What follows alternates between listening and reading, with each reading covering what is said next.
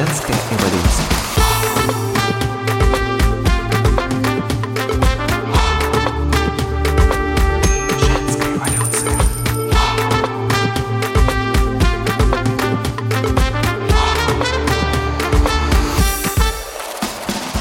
Добрый день, друзья! Эфире Олеся и подкаст «Женская эволюция». С 2014 года я работаю с клиентскими проектами как маркетолог и с 2018 года делаю запуски онлайн-продуктов. В этом подкасте я рассказываю об эффективных маркетинговых инструментах для независимых специалистов, которые хотят масштабировать свою практику онлайн. И беру интервью у женщин, владелец бизнесов и авторов вдохновляющих проектов. Если вам нравится мой подкаст, прошу вас поставить лайки и сердечки на подкаст-платформах, на Яндекс Музыке, на Apple Podcast и на Castbox. И поделиться с друзьями ссылкой на этот подкаст. Это для меня лучшая поддержка.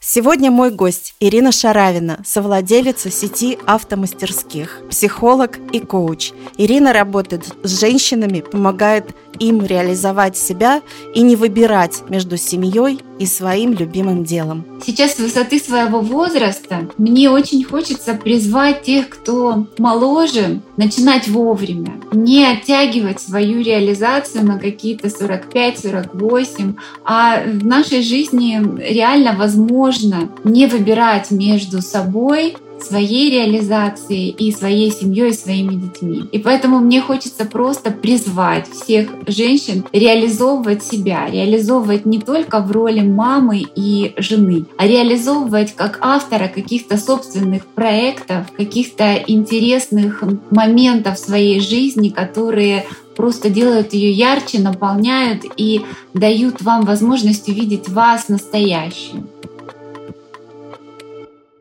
Здравствуйте, Ирина. Здравствуйте, Олеся. Я очень рада участвовать в вашем проекте. Благодарю вас, что пришли к нам в студию. Расскажите, пожалуйста, о себе, с чего начинался ваш профессиональный путь и как вы пришли к тому, что вам удается совмещать и профессиональное развитие, и семью, и реализоваться во всех этих областях. Начну тогда с самого начала. Когда я поступила в университет на факультет психологии, я училась на факультете психологии Ростовского государственного университета получила специальность психолог, преподаватель психологии. Вот, очень нравилось мне учиться, там очень нравилась психология, с удовольствием я ее изучала. Закончила университет и пошла работать в образование. Университет я закончила на отлично. Это тоже я считаю своим достижением. Получается, вы вошли в эту профессию в достаточно раннем возрасте и пронесли ее через всю свою жизнь. Да, да, можно так сказать. Я еще хотела вас спросить, у вас ведь достаточно большая семья, трое детей, да? Да, у меня трое детей, дочь и два сына.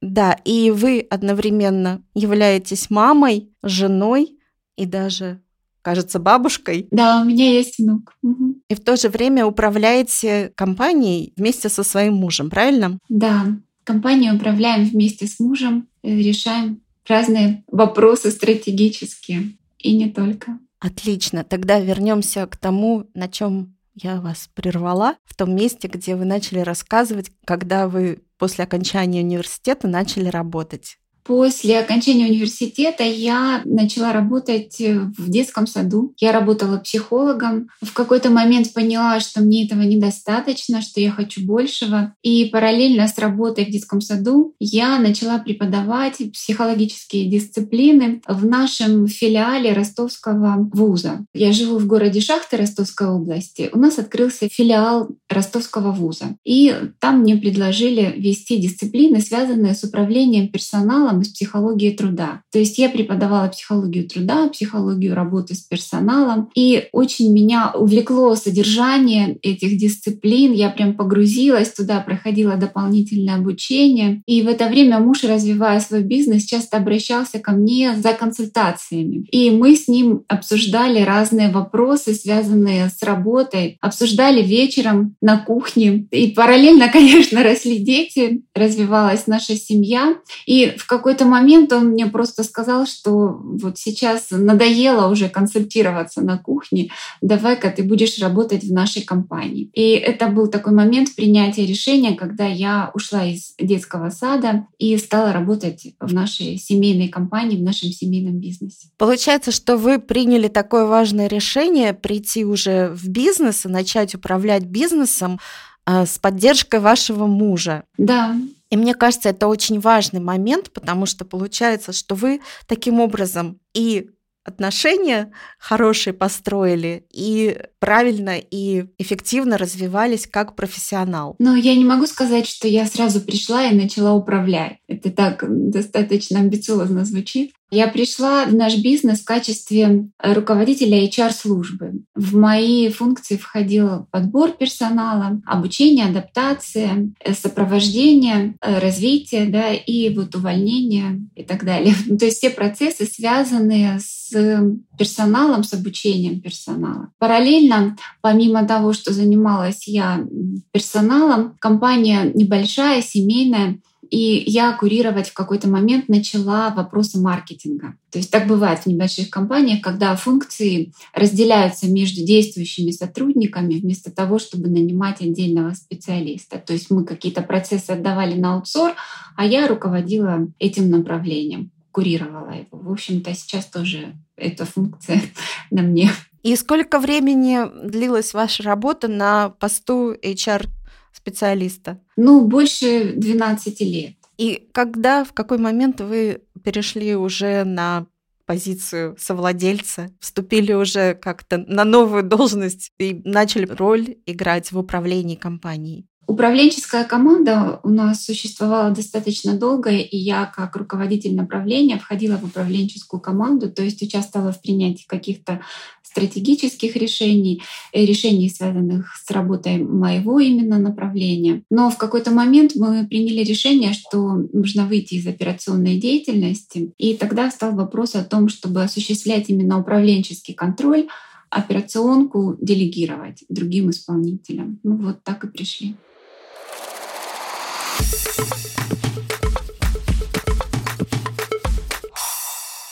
А что в это время происходило в вашей семье? У вас на тот момент уже было трое детей, когда вы перешли в управление?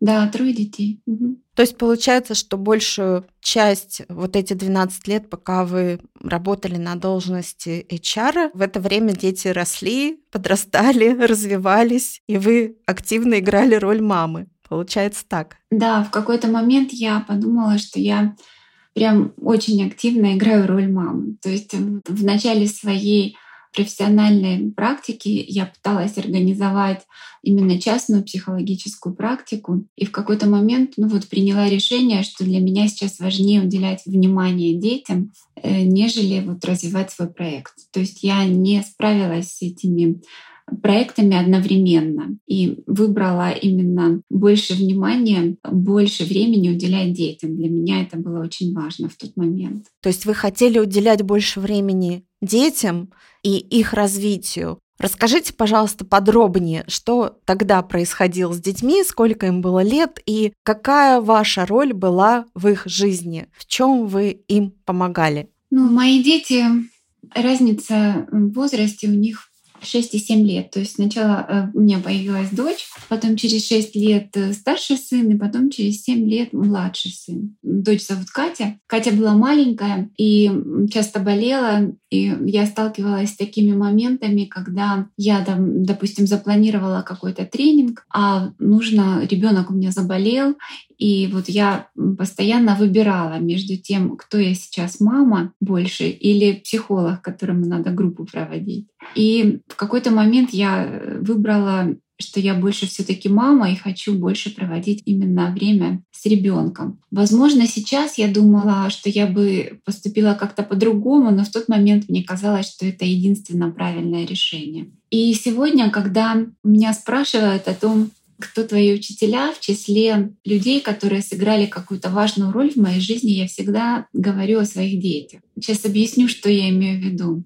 Когда я работаю с людьми, работаю с ними именно в коучинге, именно как с клиентами, да, я сталкиваюсь с теми ситуациями, когда были какие-то травмы пережиты в детстве, были какие-то моменты, связанные с отношением с родителем, которые сильно повлияли на их дальнейшую судьбу. Конечно, мои дети в этом смысле тоже не исключение. Я думаю, им будет что рассказать психологу. Но я про себя, да, я во многих моментах сейчас учусь у своих детей. Я даю себе отчет в том, что сейчас я наблюдаю и радуюсь тому, что у них есть те качества, которых нет у меня и над которыми мне пришлось поработать и с психологом в том числе. Я рада их смелости. Я рада тому, что они могут смело желать и смело реализовать те свои желания, которые у них появляются. То есть от задумки до действий, если у меня проходит какой-то период на обдумывание, на взвешивание, в этом смысле мои дети, они достаточно быстрые, достаточно смелые. И я вижу это не только в каких-то глобальных масштабах, а даже в каких-то мелочах. Например, если мы едем за границу, и мне нужно поговорить с каким-то э, местным жителем заговорить на английском языке, то я сначала там в какую-то фразу, думая о том, как правильно сказать. Мой ребенок просто подходит и начинает говорить. Он не задумывается, как он говорит. Он уверен, что его поймут, и он делает все для того, чтобы его поняли. И это такой маленький пример, но это проявляется в разных сферах, и где-то мои дети мне помогают, где-то меня консультируют в каких-то вопросах, в которых они разбираются лучше, чем я. Где-то они меня вдохновляют, и, конечно, я очень радуюсь их успехам и тому, что они такие самостоятельные, смелые, где-то дерзкие. И вот именно этих качеств мне в свое время очень не хватало. А расскажите, ваши дети, сколько им сейчас лет? Моей дочери 26 лет, старшему сыну 19 и младшему сыну 13 лет. Младший, понятно, учится в школе, а старшие чем занимаются? Старший сейчас учится в ВУЗе, он учится в Санкт-Петербурге в высшей школе экономики. Дочь э, сейчас развивает свой бизнес и развивает достаточно успешно.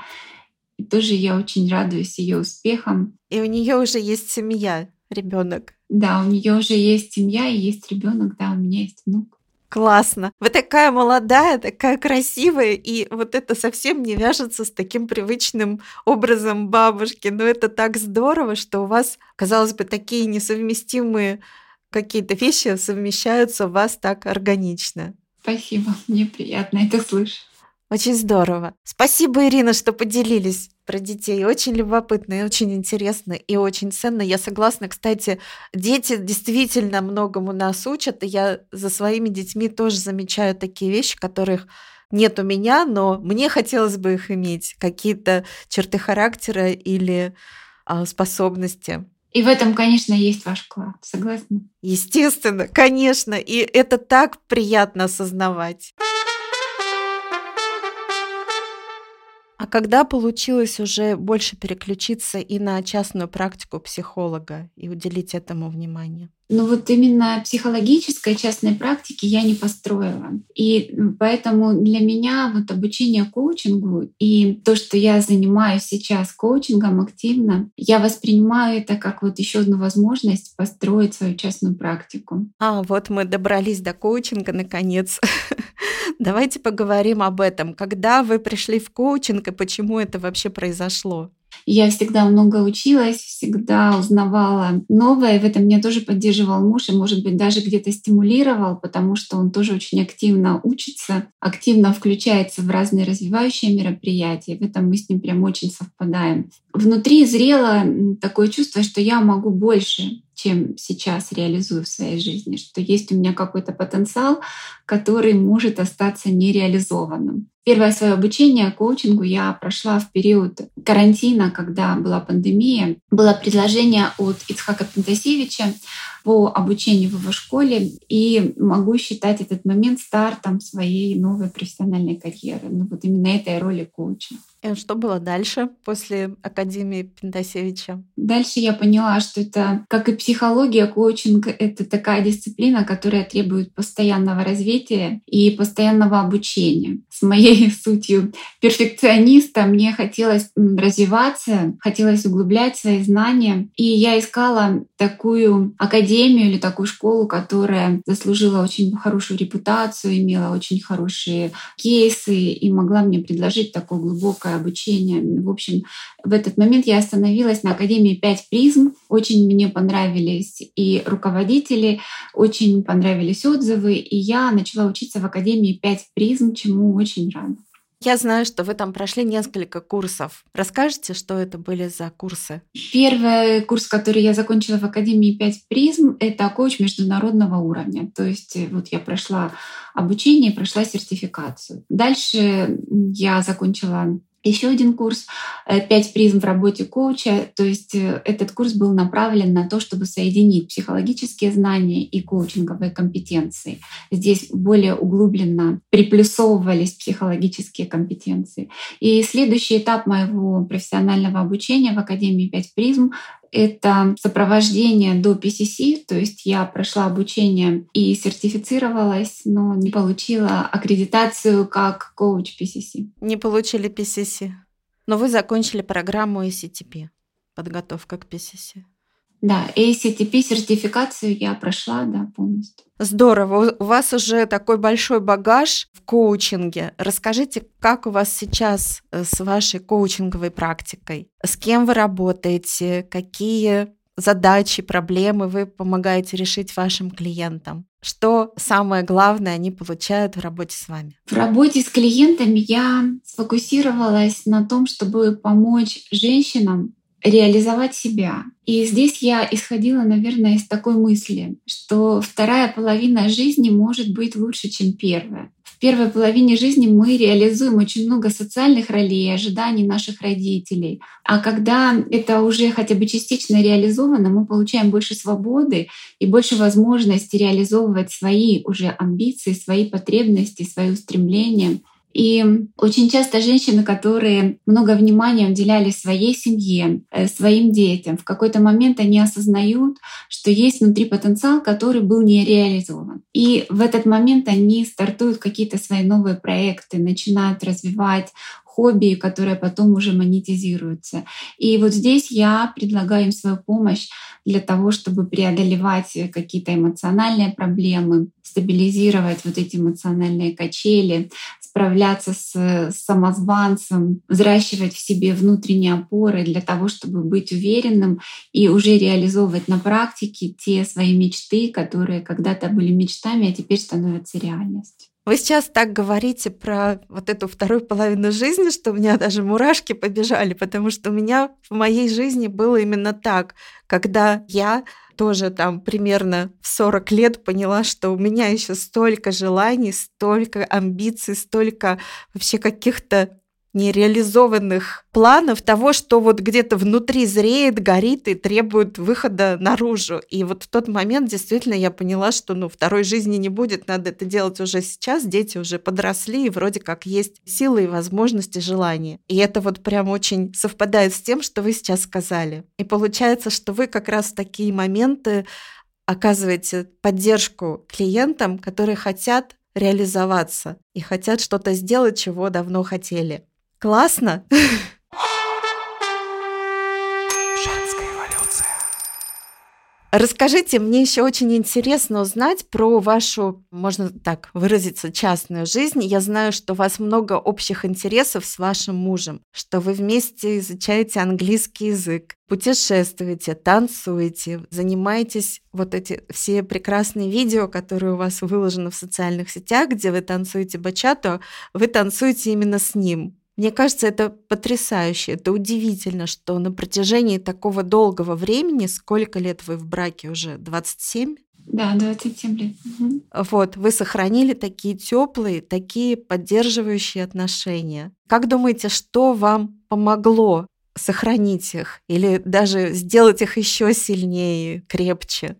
Ну, наверное, не хочется говорить банальные какие-то вещи, но отношения — это работа, и когда есть решение, есть желание вкладываться в отношения, то вкладываются обычно в паре с двух сторон, да, и когда есть этот вклад с двух сторон в развитие отношений, то они постепенно развиваются, становятся, может быть, где-то ярче, где-то перестраиваются. Говорить о том, что не было никаких проблем, я тоже не буду, и проблемы были, но главное их обсуждать, решать, когда вы говорите, что надо вкладываться, что вы имеете в виду? Ну, я убеждена, что не бывает отношений без проблем, особенно отношения в долгую. И когда каждый из спутников, каждый из партнеров в семейных отношениях понимает, что вот это тот человек, с которым я хочу прожить жизнь, и тогда я делаю что-то для того, чтобы каждый раз находить где-то точки соприкосновения, где-то уступать, где-то проживать совместный какой-то опыт, поддерживать друг друга. Ну вот поддержка, наверное, очень важна, потому что могу сказать, что мы много поддерживали друг друга, и это прям проходит красной нитью в наших отношениях. Где-то я поддерживала своего супруга, где-то он меня. Ну, в общем, есть э, такие моменты, которые прям яркие. Обсуждать вопросы, не умалчивать, этому тоже пришлось научиться. Не могу сказать, что это было с самого начала, но очень важно понимать, что у каждого есть своя картина мира, и для того, чтобы не уходить в какие-то ссоры, в какие-то разборки, нужно просто периодически обсуждать, что сейчас в твоей картине мира, что сейчас в моей, и что мы можем сделать, чтобы вот где-то совпасть и принять какие-то общие решения, общие действия, которые будут устраивать обоих. Что бы вы посоветовали людям, которые хотят взращивать, укреплять отношения, сохранять семью? Есть какой-то главный совет или главный секрет? Ну, не люблю слово советы, честно скажу, и как-то у меня сразу такой протест, не хочу советовать. Ну, наверное, воспринимать другого человека как отдельную самостоятельную личность, которая есть свои желания, доносить до него свои желания, свои потребности и находить вот эти точки соприкосновения, в которых мы совпадаем, и главный фокус внимания держать на них. В этом смысле мне нравится такая фраза, что мы фокусируемся на общности. То есть мы не держим фокус на том, в чем мы различаемся, а мы больше в фокусе внимания держим в том, в чем мы похожи, и мы реализуем свои отношения именно в тех моментах, которые для нас обоих близки и которые нам обоим нравятся. И даем пространство друг другу для реализации вот тех наших различий, которые у нас, безусловно, есть. Это потрясающе.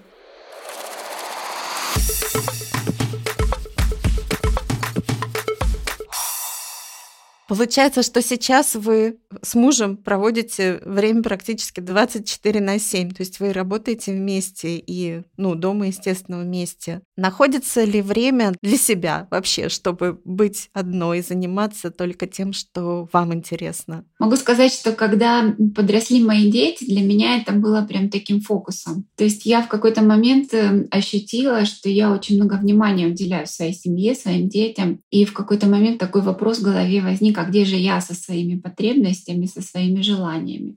Здесь я тоже работала и с коучами, и с психологами для того, чтобы сделать себя частью своей жизни. И держу на этом прям фокус осознанно. Осознанно привношу в свою жизнь те вещи, которые для меня интересны. И вот иногда боюсь глазить, думаю о том, что вот сейчас, когда мне 48 лет, я живу жизнь своей мечты. То есть жизнь, о которой я когда-то мечтала, я сейчас ее реализовываю, проживаю и просто, не знаю, впитываю каждой частичкой. А какие важные части вашей жизни вы можете выделить? Ну вот сейчас на первый план, потому что много внимания этому уделяю, выходит именно моя реализация как профессионала, как коуча и психолога. Это очень важный момент, и этому я уделяю сейчас много внимания. Также я очень люблю путешествия. Мне очень нравится путешествовать с мужем вдвоем, и мне очень нравится путешествовать с детьми. Когда мы первый раз побывали за границей, меня такое чувство было, что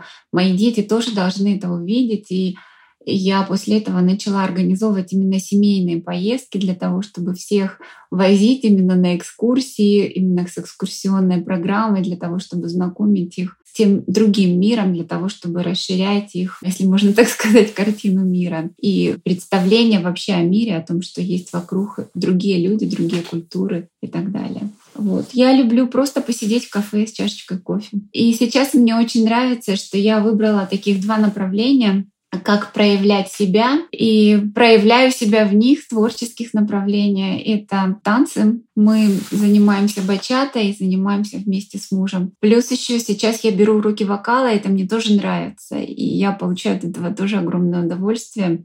Мне казалось, что я не умею петь, и что мне вообще это не дано. А теперь вот я просто кайфую от того процесса, даже не столько от результата, который я получаю, сколько от процесса. И здесь я вижу прям такой психологический тренинг для меня. Обычно мы выбираем какие-то виды деятельности, в которых мы заведомо будем успешными и боимся столкнуться с какими-то трудностями и увидеть себя неуспешного. И здесь прям вот ярко проживаю сейчас эти моменты, когда что-то не получается, и когда я просто делаю так, как могу, и получаю от этого удовольствие. И вот это какая-то новая ступень для меня проявления, и я очень радуюсь, что у меня это получается. Мне кажется, это вообще классный опыт, постоянно пробовать что-то новое и открывать таким образом новые грани себя. То есть получается, если мы чего-то боимся и не пробуем это, то мы даже не узнаем, мы в этом талантливы, способны, есть ли у нас к этому предрасположенность. То есть чем больше мы пробуем, тем больше мы раскрываемся и проявляемся, и обнаруживаем в себе какие-то способности и таланты. Здорово как. Я знаю, что вы еще занимаетесь спортом. Есть такое? Спортом, наверное, бы я это не назвала. Э, занимаюсь фитнесом, да, хожу на тренировки, силовые тренировки, пилатес. Это уже такой у меня получился гигиенический фактор. То есть вот недавно обсуждали этот момент, сколько лет я хожу в зал, но вот больше 10 лет я хожу регулярно, да. Здорово. То есть, да, действительно похоже на жизнь мечты. Прямо хочется попробовать тоже так. Расскажите, что еще в вашей жизни есть важного? Вы же постоянно учитесь. И сейчас продолжаете учиться. Сейчас э, я учусь на курсе Сергея Артемьева ТВУ. Я закончила две ступени и перешла на третью ступень ТВУ «Дело жизни», где именно буду сертифицироваться как профессиональный ТВУ-терапевт. Для меня этот метод показался очень интересным, быстрым, эффективным, и я хотела бы его использовать в своей практике для того, чтобы помогать своим клиентам справляться с разными трудными ситуациями и, как говорит Сергей Артемьев, вернуть управление своей жизнью себе. Угу. Как расшифровывается ТВ? Техника возврата управления. Я правильно услышала, что этот метод позволяет получать результаты да. быстро? Да, именно этим он меня привлекает. А насколько быстро? Трудно мерить прям вот так конкретно. Я могу сказать, что э, сейчас современные методы психотерапии, современные методы, которые используются в коучинге, их задача помогать быстро. Сейчас нет возможности тратить годы на психотерапию для того, чтобы анализировать прошлое, анализировать отношения с родителями и так далее. Сейчас мир очень быстро меняется, э, ставит перед нами новые какие-то задачи, и очень важно быстро быстро адаптироваться, быстро находить решения.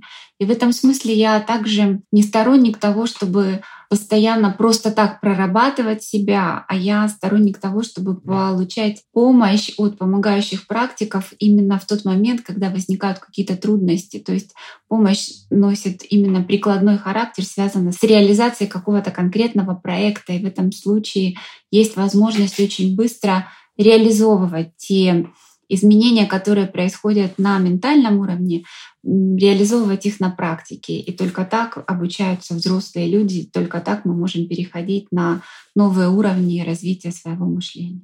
А сейчас вы уже применяете этот метод в своей работе с клиентами? Нет, с клиентами пока не применяю, ну, пробовала так с несколькими.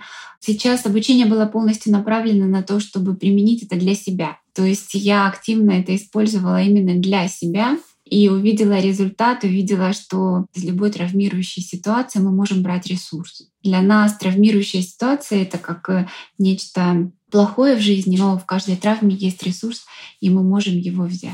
Это очень интересно, то, что вы сейчас сказали. И когда к вам можно будет обратиться уже, вот, чтобы решить какой-то вопрос быстро? Обязательно сделаю анонс. Сейчас можно обратиться и решить быстро вопросы с помощью инструментов коучинга. А когда вы начнете уже применять вот этот метод ТВУ? Ну, думаю, в ближайшее время начну. Сейчас у меня есть такая задумка. Я хочу сделать программу, в которой можно было бы соединить те методы, которые у меня есть, и сделать именно этапную программу для моих клиентов, в которой мы будем проходить ступень за ступенью, получать результат. Великолепно. Я считаю, что это будет что-то гениальное, потому что, получается, вы действительно обладаете многими компетенциями, многими знаниями, у вас огромнейший опыт жизненный и профессиональный, и все это можно объединить в чем-то одном, вот в этой одной программе. Получается так. Да. Что вы хотите еще сказать по поводу коучинга? Что я могу сказать по поводу коучинга? Люблю нежно коучинг сама, активно его использую именно для своего развития. То есть есть у меня свой коуч, к которому я с удовольствием хожу, и для меня это уже тоже какой-то гигиенический фактор, э, фактор моего развития, потому что я не хочу стоять на месте, я хочу развиваться. И в какой-то момент были такие мысли у меня, что я поздно начинаю. Вот мне сейчас 48 лет, и параллельно со мной учились ребята, которым 27, 25, кому-то 30, да, и я видела их преимущество в этом смысле, что у них еще много впереди. И в какой-то момент я поняла, что вот осознание своего возраста дает такое преимущество, когда ты понимаешь, что нет времени тормозить, долго думать, нужно действовать, идти вперед. И в этом всегда помогают э, помогающие практики, психологи, коучи, потому что хочется это делать быстрее, эффективнее. И здесь, конечно,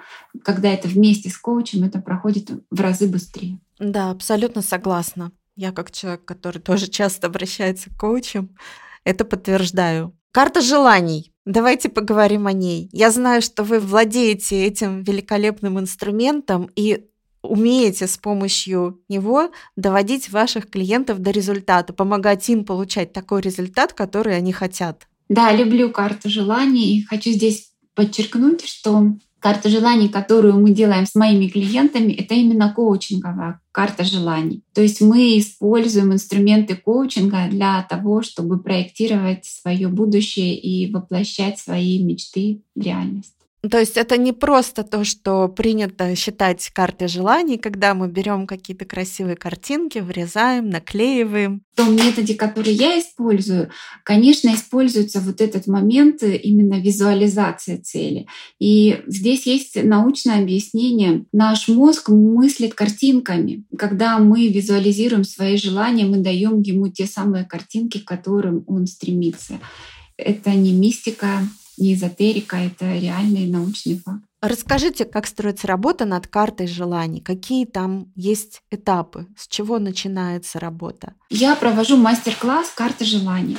По продолжительности мы работаем ориентировочно 3 часа. То есть это 3 часа такой достаточно глубокой работы над стратегическими целями. Когда я рассказывала своим друзьям из бизнеса, по поводу этого мастер-класса, они мне сказали, ну это же стратегическая сессия. То есть можно назвать это сессия стратегического планирования. И мы к ней прибавляем еще визуализацию. Первый этап, который я считаю очень важным, Здесь можно, наверное, так метафора его объяснить. Прежде чем приступить к какому-то строительству, очень важно расчистить строительную площадку, очистить ее от мусора, от всего ненужного и первым этапом мы обращаемся именно к этим процессам. То есть мы смотрим в прошлое, берем оттуда то, что нас вдохновляет, э, берем оттуда ресурсные какие-то моменты. И в то же время работаем с чувством вины, с какими-то моментами, связанными с прощением себя, учимся благодарить себя за важные моменты. То есть э,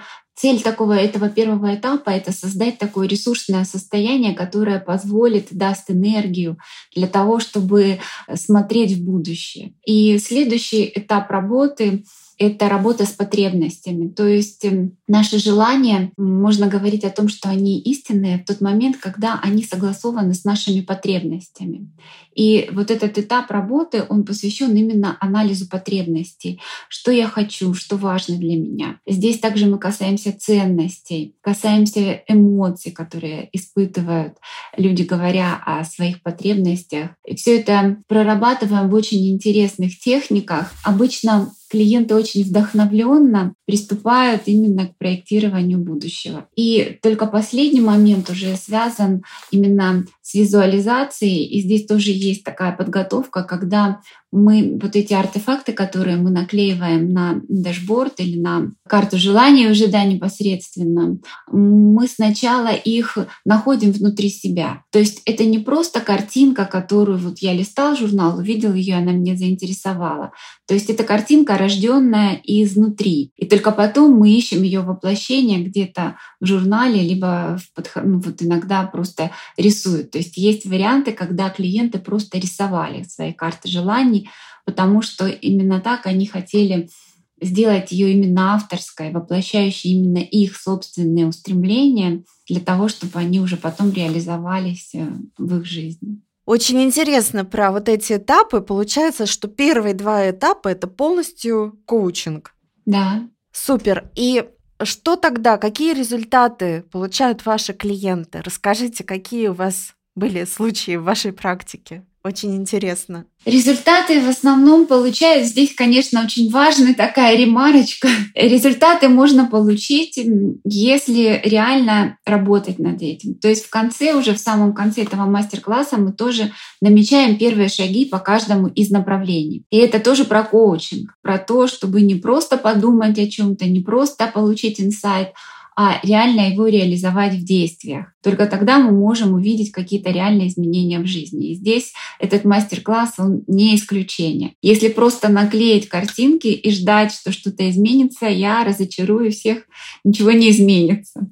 Да, да, это точно. То есть нужно еще что-то сделать, чтобы это произошло в жизни. Да, поэтому если есть готовность что-то делать, делать реальные целевые действия, связанные с вот этой мечтой, то они, конечно же, реализуются на практике. И есть у меня такой яркий кейс.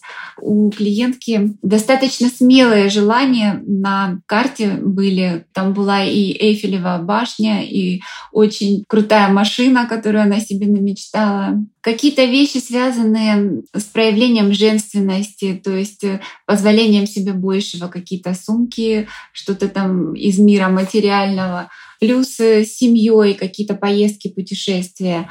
И когда она мне написала, что все исполнилось, причем в какой-то момент она перестала смотреть на эту карту желаний, получаю я такое сообщение, где она пишет, что Оказывается, Париж был тоже на моей карте желаний. В виде Эйфелевой башни, да? Да, а я этот момент даже пропустила и осознала только сейчас. Потом она прислала видео, когда покупала машину из салона. Да, еще был момент, связанный именно с изменением тела, то есть там была цель на похудение. И это тоже реализовалось. То есть здесь вот э, очень ярко реализовались все цели, причем реализовались в самом таком масштабе. Цели с бизнесом там были тоже поставлены, и они реализовались не просто X2, а там X5, X7 в каком-то месте. Я очень рада, что таким образом все это сработало, реализовалось, и, конечно, за этим стоит очень большая работа.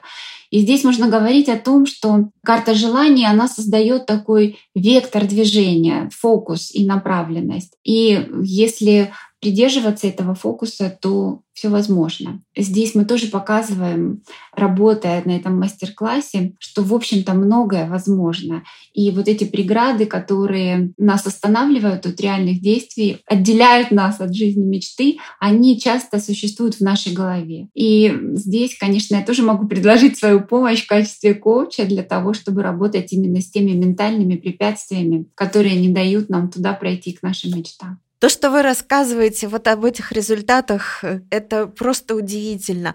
Скажите, а есть такой момент, что карта желаний должна, та карта желаний, которую вы создаете вместе с вашими клиентами, что она должна постоянно находиться где-то на виду, ну или как-то мы в нее часто должны смотреть, заглядывать или что-то есть такое? Есть такая рекомендация? Да, есть рекомендация, связанная с этим. И здесь скорее она не должна постоянно находиться перед глазами, то есть она не должна должна создавать излишнее напряжение. Карта желаний должна висеть так, чтобы вы ее видели иногда, либо лежать э, где-то, и вы ее иногда смотрите, но так, чтобы это было вот именно объектом возбуждения и напряжения, этого точно не стоит делать. То есть она должна просто мелькать, напоминая, не создавая излишнего напряжения.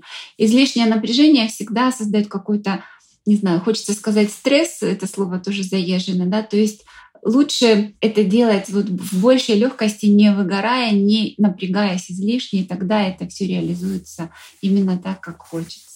Очень интересный момент. Спасибо, что поделились. Тогда что мы предложим нашим слушателям? Какой маленький шаг может им помочь сейчас начать двигаться к жизни мечты? Ваш чек-лист с вопросами тем, кто нас слушает, перейти по ссылке, которая будет в описании к нашему подкасту, и забрать оттуда небольшую практику, связанную с тем, что вы убедитесь, а налегке ли вы идете в будущее, есть ли какие-то факторы, которые вас тормозят и тянут назад. И согласитесь, это очень важно, когда предстоит такой тяжелый путь, обратить внимание, что я тяну с собой из прошлого и что меня действительно тормозит. И вот ответить на эти вопросы вы сможете при помощи моего чек-листа. И я хочу сказать, что это очень важный момент, который действительно поможет задуматься, что же вам мешает из прошлого, и таким образом вообще избавиться от этих мешающих факторов и начать двигаться более эффективно к тем целям, к тем мечтам, которые у вас есть. Ссылка будет в описании к этому эпизоду, пожалуйста, переходите, получайте вопросы и начинайте реализовывать свои мечты. Вот так.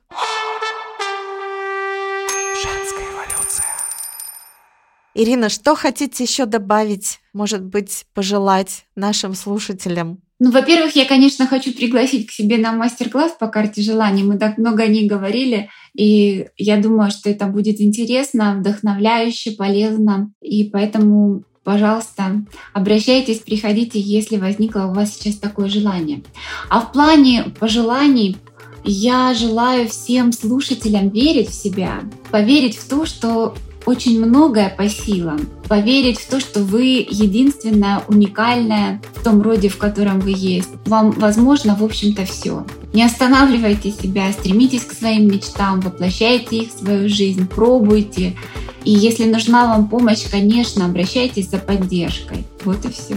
Ирина, особенно ценно это слышать от вас, потому что вы являетесь олицетворением такого человека, который живет жизнь своей мечты. Да. Спасибо вам, что провели это время с нами, поделились своими секретами. Спасибо вам за пожелания. И до новых встреч в подкасте «Женская эволюция». Спасибо, Олеся, спасибо за приглашение. Мне было очень может быть, где-то волнительно да, делиться какими-то личными моментами. Но, в общем, я могу сказать, что я получила удовольствие. Я очень благодарна за это время, которое мы провели вместе. И вы мне тоже помогли увидеть себя, может быть, каких-то других сторон, так со стороны посмотреть на себя. Это очень полезно. Благодарю вас.